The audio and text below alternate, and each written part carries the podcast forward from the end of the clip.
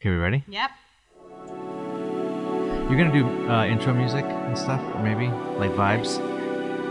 Yes, vibes. Okay. Give me vibes. Oh yes. Like Stranger Things. Synth. Put all the synth in there. yeah, no. Uh, okay, so maybe we leave all that in there.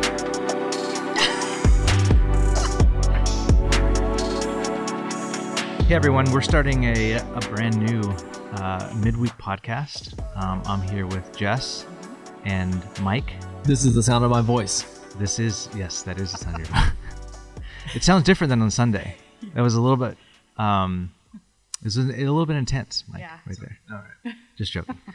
um, okay, this is a new podcast that we're just doing probably for this series, um, um, but it might pop up later too. It's called Still Processing, is what we're calling it, and um, it's processing stuff that's coming up uh, for us and the congregation from the Sunday teaching, what was happening in the room, that sort of thing.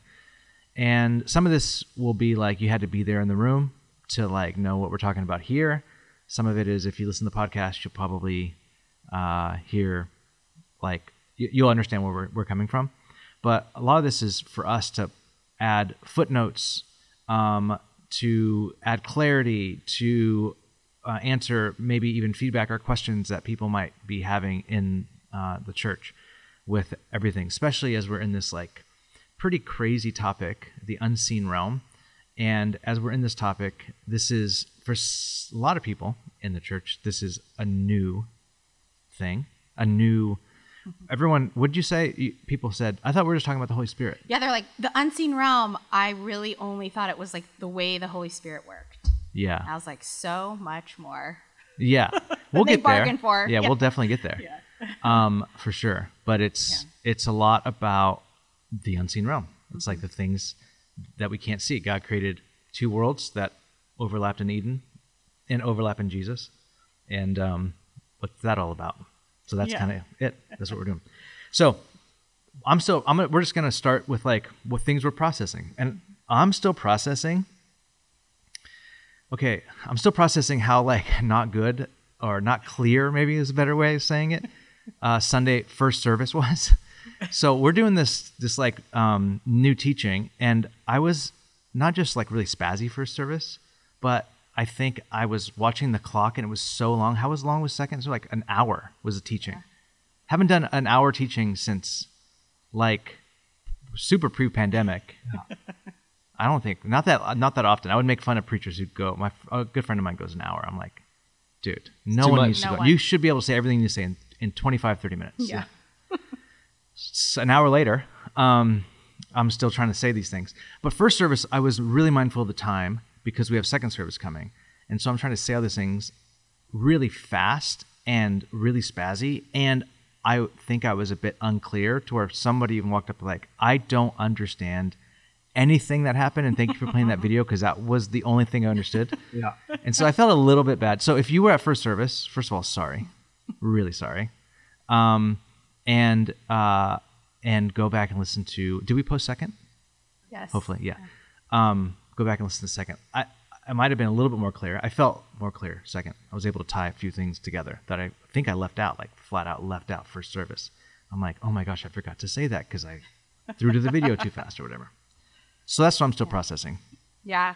And I'm still processing the concept that you dropped, which was God, capital G, versus, or what's the difference between the lowercase God or gods, which is many gods. I'm just like, wait a second. I think I grew up thinking there was only one God, that's it. And there was nothing else at play. Nor did I actually think there was any kind of unseen realm until way later in life. And so I feel like that concept had a lot of people just thinking and still processing like, what does that actually mean for me? What does that mean for the way that God works today and in our lives and like all the other things? And I'm like, and it's not pitting them against one another either. It's just there is a distinguishing between them. And so that's something I'm still processing. Yeah. Can we, can we Yeah. process it together Yes, now? yeah, yeah, yeah. I'd like for us to clarify as best we can what we mean by gods Yep. or what the biblical observation means when in the sermon you're saying look look at how these scriptures say that there are gods. To what extent are there gods? And then I think, not to add too much on it, but the parallel is, I think when we talk to our uh, uh, friends that are not Jesus followers, Yes. Yeah. it sort of does fit in with a pluralistic, relativistic Yes. kind of worldview belief that says, "Oh, I've always believed in the gods. In fact, I believe that every religion is an equal, equally Yes. valid path to God." Yep. What? So, what do we mean by the sermon, and how does it fit into that relativistic, pluralistic worldview? Yeah. Yeah, this is why this podcast is now existing in the world because I think what I tried to do on Sunday and what we've all studied, Yeah. I mean, we've been studying this for a while, is that the um, there is a category for gods in the Bible. We remove that category because we think monotheism means that there is one God and no other gods. But literal Hebrew um, language, what we would call God, translate God, is used of other gods. Elohim is the word. It's used of Yahweh and other gods. Now, um, uh, the um, Other spiritual beings. other spiritual beings is probably what most people are comfortable with, but the Bible uses gods. That's kind of my point. So, the Bible uses God. Not not that now. Uh, the the it, Jewish faith is monotheistic and Christianity is monotheistic. So the teaching is there's one God and God creates a heavenly family and He creates an earthly family. Mm-hmm. We know about the earthly family and the heavenly family. We're kind of vague on. We think angels. That's it. And then we think demons. There are only two categories. Mm-hmm. But there's so many more categories mm-hmm. in the unseen realm um, that are on the, on God's side, that are with God, and that rebelled from God. That's kind of the, the first kind of thing we're. So yes, there's there's other gods. Now, how does that fit into um, the like pluralistic? And this is where I think this is where the conversation can go all kinds of different ways for me. So I don't know how it would go for you. How how would you answer that question? I would say that um, this might be a challenging topic for someone who's sort of just had a pretty normal Bible church background. If, if you've been in the church for a while and most of your interaction with it has been, I, I come to Sunday, I hear a sermon that is geared towards my personal application, and therefore the function of the Bible is a little bit about me and, and um, maybe has some ethical implications as well. Then, of course, you would never need to dip into the biblical semantic meaning of Elohim. And and how wide is the range of the word Elohim in scripture? That would never be relevant to you because your main function of your interaction with scripture is about uh, the moralistic therapeutic deism thing. Like it's is it helping me feel better? Is it helping me live my life? So it does make sense that it would be a blind spot for a lot of people in the kinds of churches that are popular in America.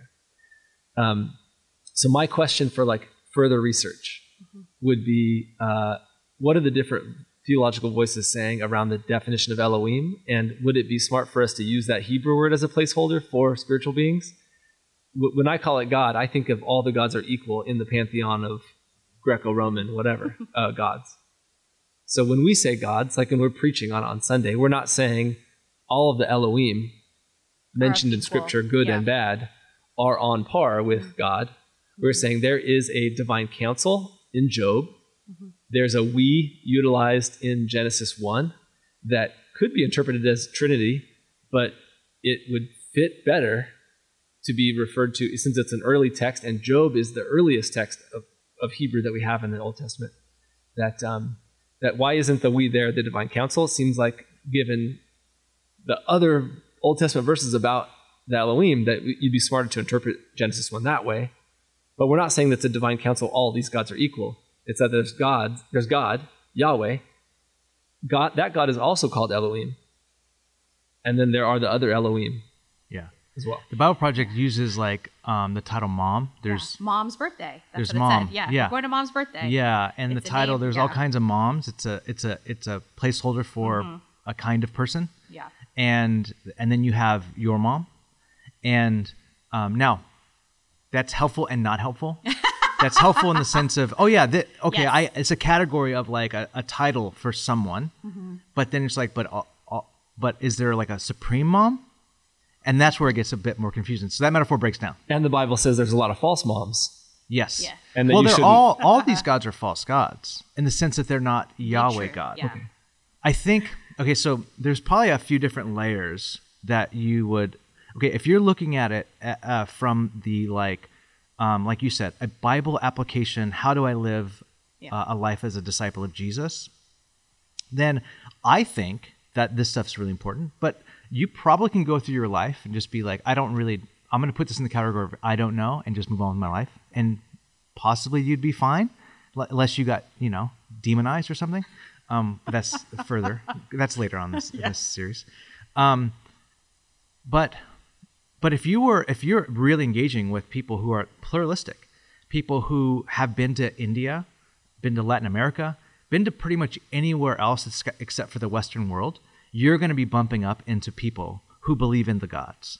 Now you can say those gods, you just made them up out of your head, out of thin air. It's part of your tradition. Or you can say the Bible says there's actually a category for like rulers over places around the world that actually spoke to prophets. So those gods are not Yahweh God. They are they are powerful beings that some people are like, oh, those are all demons. Probably, like that is a that is a category, mm-hmm. but the mm-hmm. category that the Hebrew scripture uses is gods. Like these are gods. They were part of God's heavenly council that rebelled against God. And then eventually, this is what we talked about a little bit on Sunday, mm-hmm. in the Tower of Babel event, afterwards, God divided up the nations and gave these lesser Elohim to rule over certain nations, which actually, and I said this first service and it wasn't helpful. Again, first service people, I'm so sorry. I said, I think I threw in this like quip about like, this actually starts to like, when you do the ancient alien thing, you're like, oh, and it probably wasn't helpful at all. It's a niche thing I have. I have like this niche, like, one of my favorite things is like, what's your most weird niche theology or thing? Yeah. And I always bring up either like Nephilim, Bigfoot, or aliens. Um, and I'm like, and I that wasn't helpful. But and I'm sorry. So for service again, I'm sorry. But I think what I meant by that is that you have all this phenomena in the world that mm-hmm. people can't explain. Now you rationalist, rational, materialistic Western people just right off is like, oh, those people are insane. They all had a hallucination. That, that you can't make sense of it. But most of the world, throughout known history, and even today, the most of the world believes that there's something there. And this allows this kind of if you actually read the scriptures, it allows for that to be something. And what is that something? And that's the that's the debate. Yeah, I guess the risk here is that if you didn't take the Bible for, like, take God on God's terms or take the Bible on the Bible's terms, then you're going to constantly just read it through your current worldview, your default beliefs, the things that you've taken from your uh, public school system experience or your family of origin. And so the attempt here is to say um, you, you have to, you're unlocking something new when you're open to a worldview that's different than your own. And so if you reread through scripture, paying a little bit more attention to uh, some of these observations from scripture that you might have not known before, you're going to unlock something unique. And then you will see the rest of scripture through a better lens. Oh my gosh. Yes, You know? yeah. I think that's the challenge though, is like you're hitting on something that where you're like, you could probably go through your whole life never considering something different. Or like Dave, you alluded to this in the sermon where you said the hard and soft sciences. We are rational, logical beings, but for some reason we don't have a category for this nuance, which I'm like, as a Christ follower, I was like, I actually think that's a call to be challenged to like grow more in our discipleship, which is why we should wrestle with some of these questions. While I think these are fun, I'm like, well, now I have to rethink why this applies to me in my relationship with God. Like, what is it about this mystery?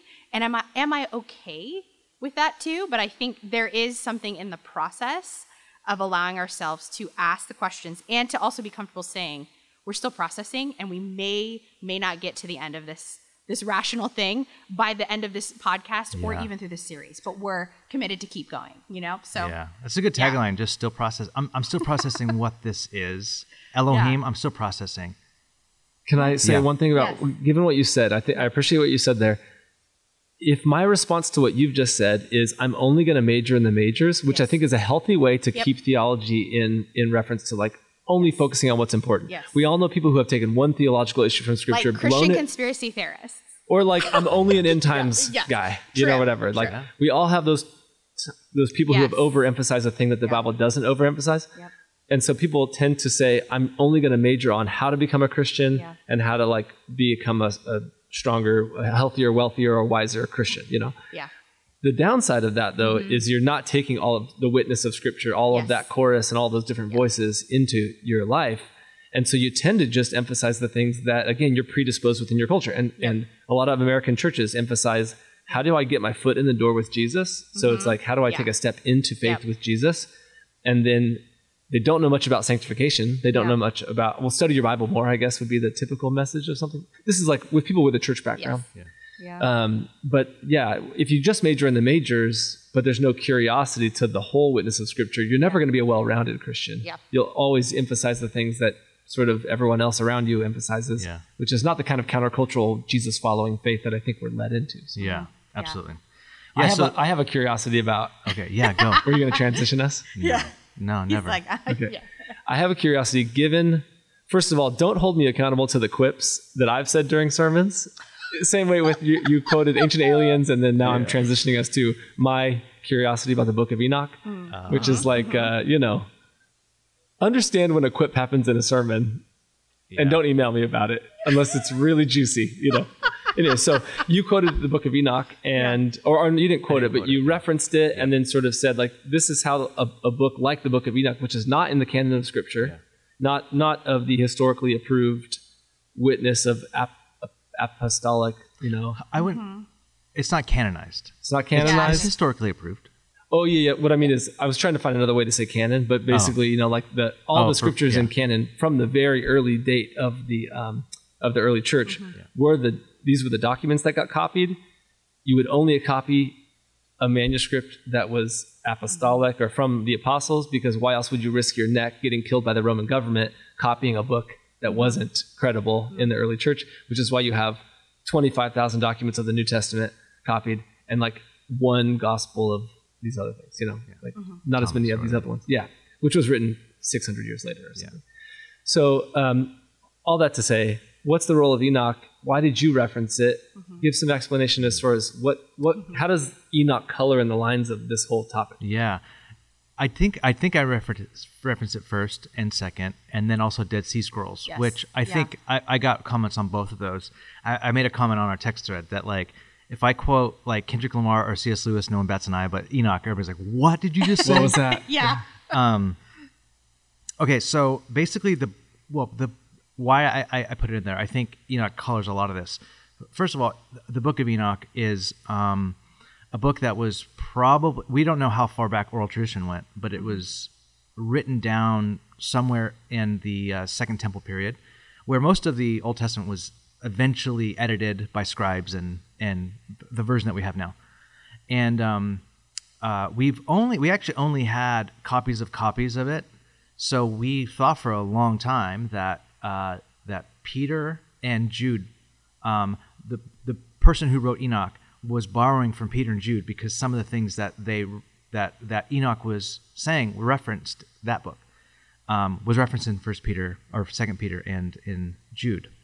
But then the Dead Sea Scrolls happened in 47, 48, 46, something like that. Yeah, I'm forgetting 50, that. 60. Whatever it was, the Dead Sea Scrolls Predated. as a concept or a, Oh, yeah. for the Another the- click in, another footnote. Yep. yeah, it would be there's this ascetic group that sort of like they lived outside of the uh, general geography of the Bible, outside of Jerusalem, and so the they they preserved all these old manuscripts and they lived in caves, sort of out in the desert.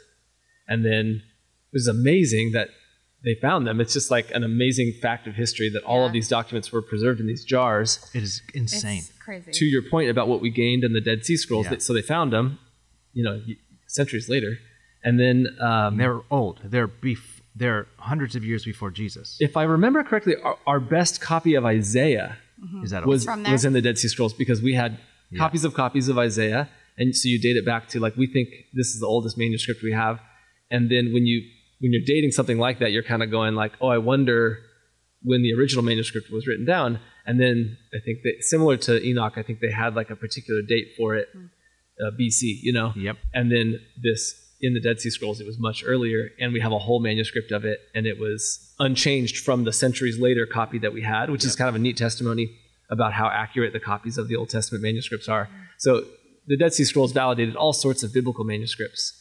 And so it was just a treasure trove of archaeology. and it clarified something. So I said, I said, um, I think I said something about um, a passage.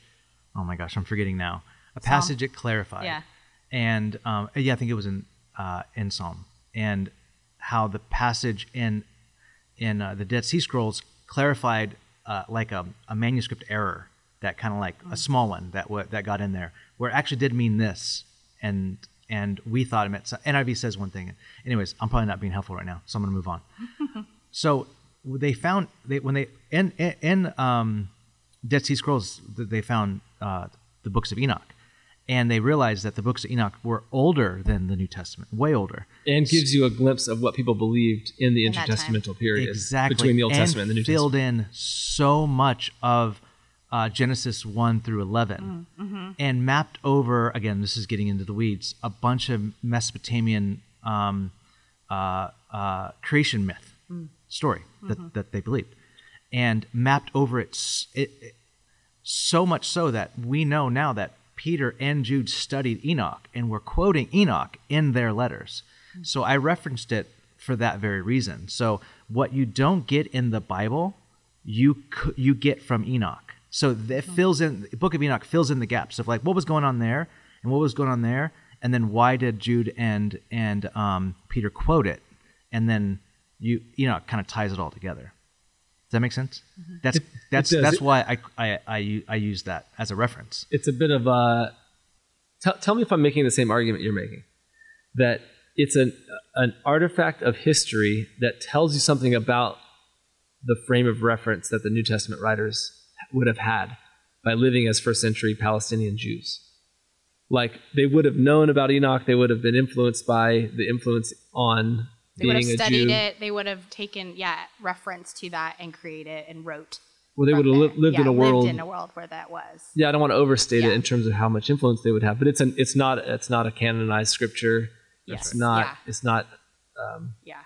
I think the importance here is for you to be like, it's mapping over it. So we're not taking it just one source from that, but it's filling in, like you said, it's filling in the color from what they're referring to and giving us more context, I think, of the concepts of the unseen realm.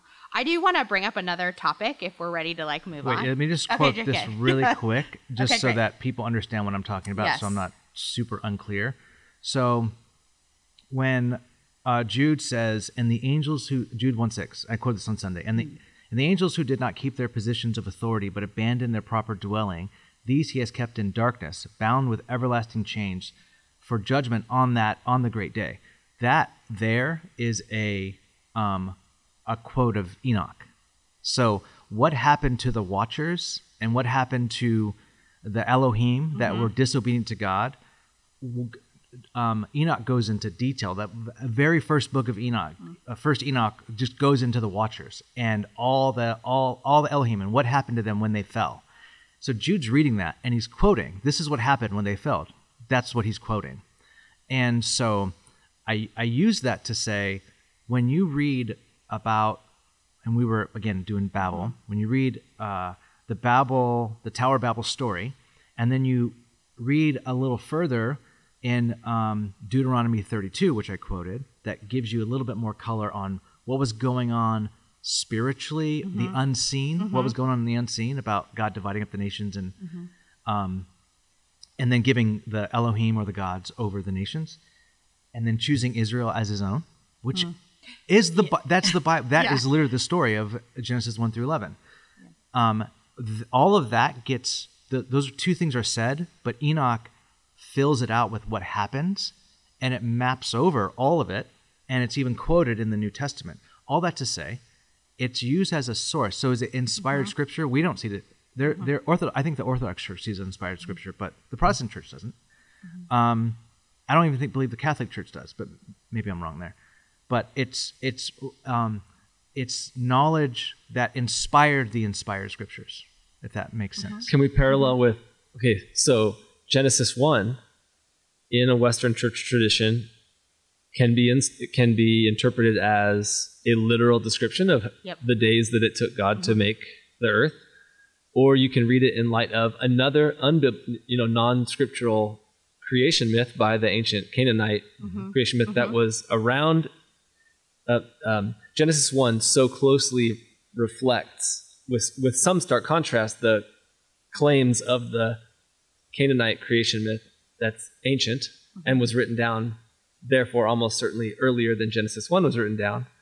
Uh, there, there's sort of a parallel there. That Genesis 1 is a theological, theological critique, as far as I understand it, of, of the ancient creation myth of the Canaanites to say God is sovereign, He's the one true God, and He creates out of His character as a creative God, not out of a, a war that defeats other gods, not out of a, a spirit of anger and hostility and um, you know domineer, domineering of every other power, but but God simply by His very nature is in supremacy over everything, and therefore can create with a word Yeah. Mm-hmm. um, over the watery abyss and all that stuff. But all these different images from Genesis 1 are a correction to the popular Canaanite creation myth. So that's also non biblical text mm-hmm. that shaped the writing of Genesis 1. And if you didn't understand that, then you would likely misinterpret what Genesis 1 is. Yes. Does that make Yeah. sense? Absolutely, and I think this is where this is where people start like short circuiting. Some mm-hmm. people, maybe not. People, people who listen to this are tracking 100%. But there's some people that are like, I, I don't want to know that there are multiple um, Elohim um, because it's just way easier to think there's one God. I, I think, and I understand that. I totally, as a pastor, I understand that. And I, um, when you start to round out your theology with uh, biblical theology, like uh, uh, like what what the Bible, the people who wrote the Bible, what they were saying when they said it, and as um, the readers, and you know, this is a, a very famous saying: the Bible was written, the Bible was not written to us, but it's for us. So it's not written to us, like we're rationalistic Western people, but it was written for us for sure. So as it was written for us, as we l- learn it, it starts to make more sense of the evil in the world. Where if you only have um, uh, uh, God and uh, a devil, and the devil is like, you know, he can possess and all this other stuff, you, you, you're left with like questions like, how could a God like this allow all this stuff in the world? But if you start with like, there's a there's there's a God and he creates his heavenly family and his earthly family with like himself with free will and knowing full well that it could go wrong or that it will go wrong. Um, but chooses anyways to do it because of um, because of that's what love does you know? Yeah. that every parent has a kid knowing this kid could completely you know ruin my life eventually. They can they can just turn against me and kill me but it's worth it. I love I, you know it's worth the risk. Um that's that's that's what love does you know? So that starts to make a little bit more sense of the world that we live actually in a my seminary professor would say in a in a spiritual war zone um adam and eve were placed in a place they're supposed to subdue the earth which feels war zoney you know? Like The language, like yeah. the language is like go and subdue the earth because um it's not it's not full of of uh my presence yet. It's not eden yet all of it. So anyways it gets a little bit too in the weeds but i think that's what maybe we're Yeah. trying to do here. It's like how we get go a little bit deeper. But Yeah. I want to change the subject Okay, though too. I know as we went on that amazing tangent, and I feel like we'll still be processing this for a lot longer. But I do want to talk about a little bit about what you meant by um, the seedbed of the Trinity. oh yeah okay So the heavenly, like yeah the the the, the divine council is Yep. the seedbed of the Trinity, and Yes. you just that blew my mind. I was like, what in the world are you talking about? Yeah, so I've always taught and Yeah. read um, uh, Genesis chapter 1 and 2 from a place where the um, let us language Mm-hmm. and now they they are like us, Mm. knowing good and evil, that Mm-hmm. stuff, as just that's the Trinity and completely the Trinity. And I don't think that's a wrong interpretation as you look at the whole scope of the Bible. Sure. But if you're looking at like what did they mean Yeah. and what did the first readers learn? Mm. Um, they meant Elo, uh, the gods, the. Mm-hmm. Elohim. They meant uh, divine council. That's what they meant. Hmm. That's how they understood the world. And um, uh, well, I asked Tim Mackie this question. Yes. Great. And I just like, hey, I just texted him last week and I just voice texted him and said, hey, man, I don't, I'm struggling with this because I, I want to understand this. And, uh, and I, I, anyway, so he just sent me this voice text uh, that I'll, I'll just play because I think it's really helpful. He just like kind of, um, he made sense of some stuff. Hey, Dave. Um, I'm so glad um, those videos are being helpful for what you're doing at reality. That's so cool to hear, man. Really, really cool. Um, yeah, the let us make. Um, you know, uh, one way that I got an angle on that question that kind of surprised me was there's a couple other um, moments where God speaks in that divine plural. Um, one is at the exile of Adam and Eve from the Garden of Eden, where God says, Look, the human has become like one of us, knowing good and bad. Um, and that links back to something that the snake said earlier in chapter 3, which was, um, You won't die. Um, God knows, Elohim knows, that in the day that you eat from the tree, you will become like Elohim, knowers of good and bad. And what's really interesting about the word Elohim is that it can refer to the singular Elohim, or it can refer to the plural, just spiritual beings. And what's interesting about what the snake says is when he says you will become like Elohim, most of our English translations there um, translate that as referring to the one Elohim. That is, you can become like God. However, it's totally possible in Hebrew that what the snake says is, you won't die, and the day you eat of it, you will become like spiritual beings, knowing good and bad. And that interpretation gets reinforced by what God says when He exiles the humans. Um, the human has become like one of us, uh, knowing good and bad. In- other words, that God and the spiritual beings at that point in the story are the ones with the wisdom and knowledge to discern what is good and not good. And the humans have now decided to participate in that divine knowledge of making distinctions. So that's the first uh, divine plural after Genesis 1. There's another one in Genesis 11 in the Babel, Babel story where uh, God says, Let us go down um, and, and see what they're doing and let us confuse their languages. And what's, I guess, important there is Genesis 11 and Babylon is, as you probably know, a key story in um, the origin story of the rebels of the divine council. So all those contextual clues in Genesis 1 to 11 point me in the direction of saying that the divine council um, is m- most likely the, kind of the first, most likely referent in context to the let us make human in our image. That is, that the human is made from the dirt, but also reflects the, the in some way, the likeness of spiritual beings, including the chief spiritual being, you know, God Himself. Um, so that, on one level, I do think the divine council interpretation is persuasive. However, the divine council idea really is the seedbed uh, in its ancient Jewish context for what became uh, Trinitarian thought. So the idea that God shares, um, you know, order or rule of the cosmos with spiritual beings, like that's the basic idea of the divine council. But then, as you go through the Hebrew Bible, you notice one particular spiritual being who's called the angel of Yahweh, who is also just sometimes called Yahweh, who appears in humanoid form, like to Moses or to Isaiah or to Elijah, uh, excuse me, um, Ezekiel. And that character is also called Yahweh, and then sometimes the messenger of Yahweh.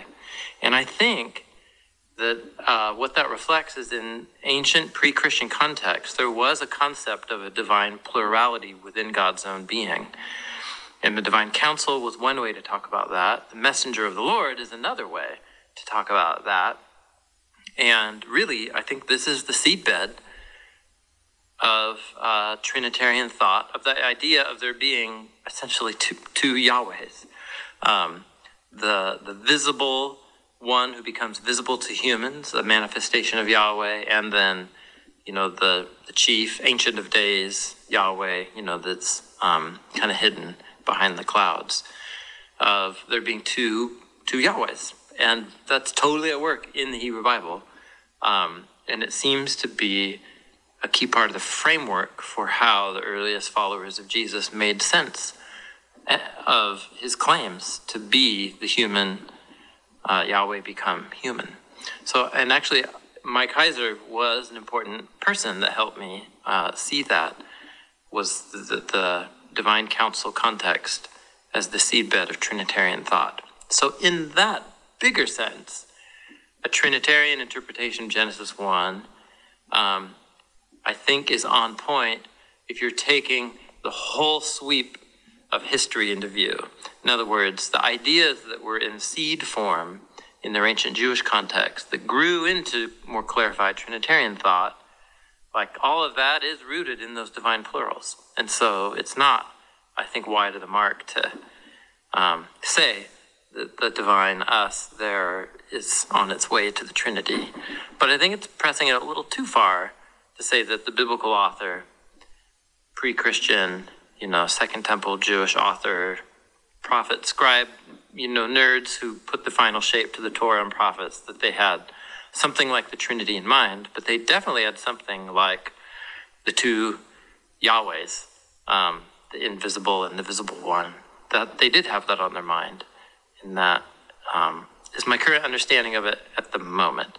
Um, Mike Heiser has a number of podcasts on this topic. I'll see if I can send some your way so that I can bring an end to this now way too long um, voice memo.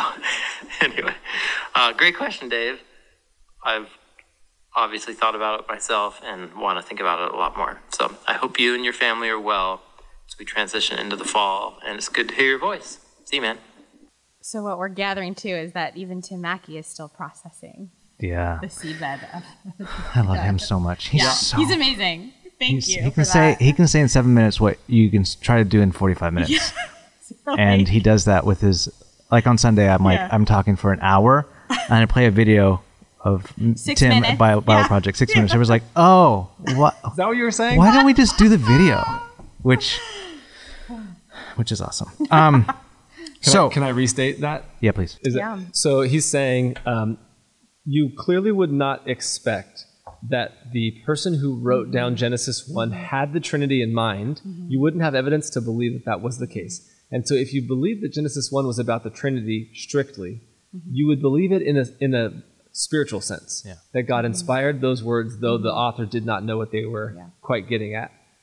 A more historical reading of it would be to say there were these seedbeds, these these pro- progressive revelation fulfillments of the little prophecies, pr- prophetic uh, descriptions of God's character, revelations of, of the Elohim that are in God's counsel that over the course of time would then make sense when they met Jesus to say, oh, we do have a frame of reference here because of the angel of Yeah. the Lord. That's right. And so, are either of them wrong? No. One of them's just a bit more of a historical thread kind of reading, Yep. where you go, oh, look at look at how the Trinity was not made obvious in Genesis one, and yet there is a plurality. Yeah. And look how that plurality reveals itself, and look how it culminates in Jesus saying, "The Father and I are one." Yeah. And I've been around from the beginning, and I and I'm the pre-existent God. Mm-hmm. That's the light breaking into a dark world, and you know. So I like that. I think that's a better reading of like taking the scripture as a whole. You know. Yeah. I feel like you just described like what your title of your sermon was was re-enchanting. I'm like that is re-enchanting to me that there's something inspired before even the authors knew that God still had a hand in the way he authored it. Mm-hmm. And so as I'm still processing that, it's like wow, is it it opens up a world for me that was, you know, unseen of like the way that God authored his story and our story in Yeah. that. And so, yeah.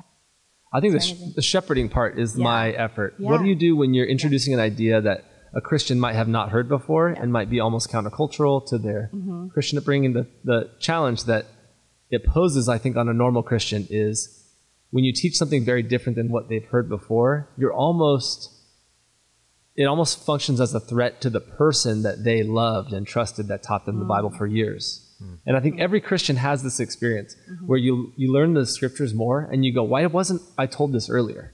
But that's like a normal Christian part of understanding scripture better. Yeah. Yeah. Like we all should run into that. You should know the Bible. Yeah. I think that's you- maturity. I think that's like as our we like embark to be like Jesus, like our discipleship, we should have moments. I think you're normalizing the moment where you're like, "Oh man, I want to be aware of whether or not I'm can have a reaction like that." Like there's been some topics I'm like that throughout my like Christian walk where I'm like, "Wait, no one ever taught me this." And I would get so upset, but then it's a process of just aligning back to being like, "Oh, but it wasn't completely wrong. There's just parts of it that I want to keep growing in, Yeah. you know? So, Yeah, I think we we've over the years we've tackled and taught on some topics that um, that are that not that um, I don't know how to say this that are new for some people. Yeah. You know, yeah. and whether it's new because uh, they never thought about that, or it's new because they didn't they thought about it, but they never really want to dive into it because they thought it was a little too scary. Um, scary, not in the sense of like like horror scary, but scary in the sense of if I open this box, will I start to will my faith start to unravel? Will I start to not believe that what I believe? I'm afraid of that. Well, what else is different than I thought Yes. when Yeah. I was young? Yeah, totally. Um, and there's words for that that people use these days. Um, so, I pastoring people through that is part of what this podcast is mm-hmm. about. It's mm-hmm. like trying to go slow and to say, okay, this this doesn't mess with uh, this. If you hang on, this will actually add to the authority of Scripture, the the the power of God, and what Jesus has done and who He is. I promise you, mm-hmm. it will start filling in gaps to things like I I now can I can listen to that thing and it can map over what I believe. So it's it's when you don't when you hear about something whether it's supernatural or a phenomenon that you can't really map over like I don't have a category for that. Mm-hmm. So it can't fit into my worldview because I'm a Christian. Mm-hmm. Where when you have categories for it, like I ha- actually know where to plug that in and I know how God could be sovereign over that mm-hmm. thing and I know I know the story I know what God is trying to do. Um, that's if you hang on even this sunday we'll, we'll talk about like the three rebellions and how those three rebellions map over the work of jesus and it will start to make sense of why jesus did what he did. And because we always take it so personal like because of my personal sin and because and yes that and More. so much more. Um, and I, I think we'll start rounding it out a, a, a lot. And but for some people i had um, a, a congregant, a friend, I say, you know, congregants and our friends, but whatever, come up to me after church on Sunday. And him and I have talked about Book of Enoch together. Him and I have talked about all kinds of fun, niche things together. And um, he's like, hey, man, Godspeed on this like series. He goes, I think it's the it's going to be hard because people will have like um, a plug and they don't have an outlet for it. They're like, I have this thing that my pastor gave me and I don't know where to plug it in. I have no socket to put, plug it in. People just be holding it for a while, or they'll just drop them like, I can't, I can't. Mm-hmm. They just don't have frameworks for it, and it'll freak some people out. And it had, I had, I had a few conversations where I'm like, I, what do I? Are you saying God is like Zeus, that he has a pantheon of mm. gods and he's the god of gods? and um and so I know that I know I'm hoping that okay, just hang on, hang on to that cord. We're gonna mm. you're gonna be able to plug it in. I promise you. Just hang on. This- The series is like nine weeks long or whatever. You will be able to plug in.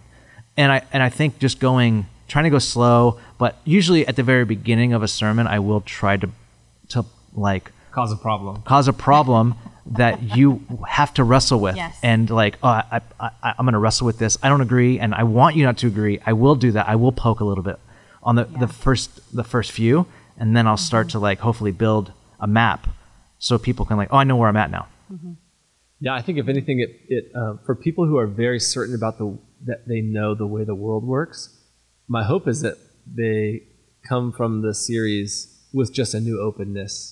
That the world might be more complex than you believed, but that's a good thing. And like the plot of every movie is like that too, where you like go on the hero's journey and uh, the conflict makes you a different kind of person, and then you find resolution to it.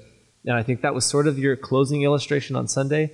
Was like Oh, the in- bicycle? yeah, sort of you're unenchanted, and then you're Enchanted. and then disenchanted, Yes. and that and then re-enchanted, and then there's different people along that spectrum. Um, but I think for a certain type of person who's already been a Christian for a few years, they might sense a kind of cognitive dissonance from the first sermon, but like leaning into it, I think can God can turn it to good. You know? Yeah, absolutely.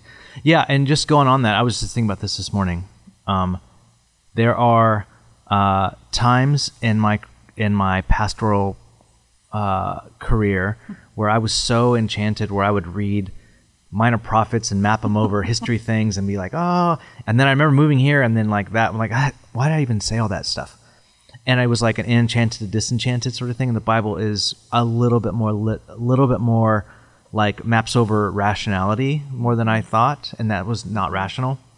And then I'm mo- I've been moving into the last several years into a reenchantment where I'm like, no, not some of that stuff is just kind of weird and wacky, mm-hmm. and some of it is weird and wacky, but it's true, mm-hmm. and it's it, it this maps, and not just maps, but like Tim Mackie and Michael Heiser, who are like some of the best thinkers that we have, especially in ancient Jewish and Semitic languages, like in, insane.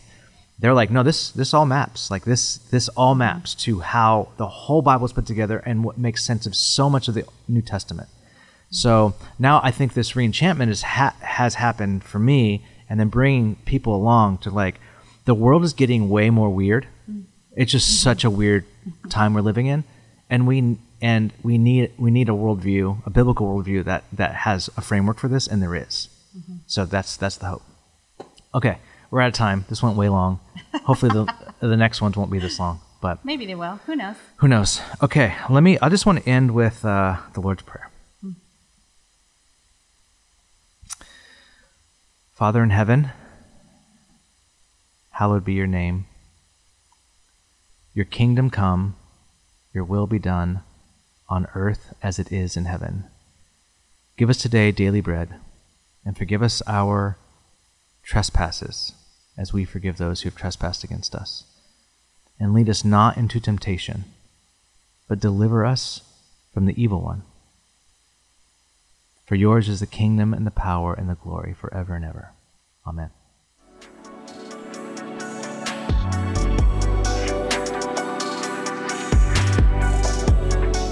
Thanks for listening. If you have any questions, feedback, uh, go ahead and email hello at realitysf.com.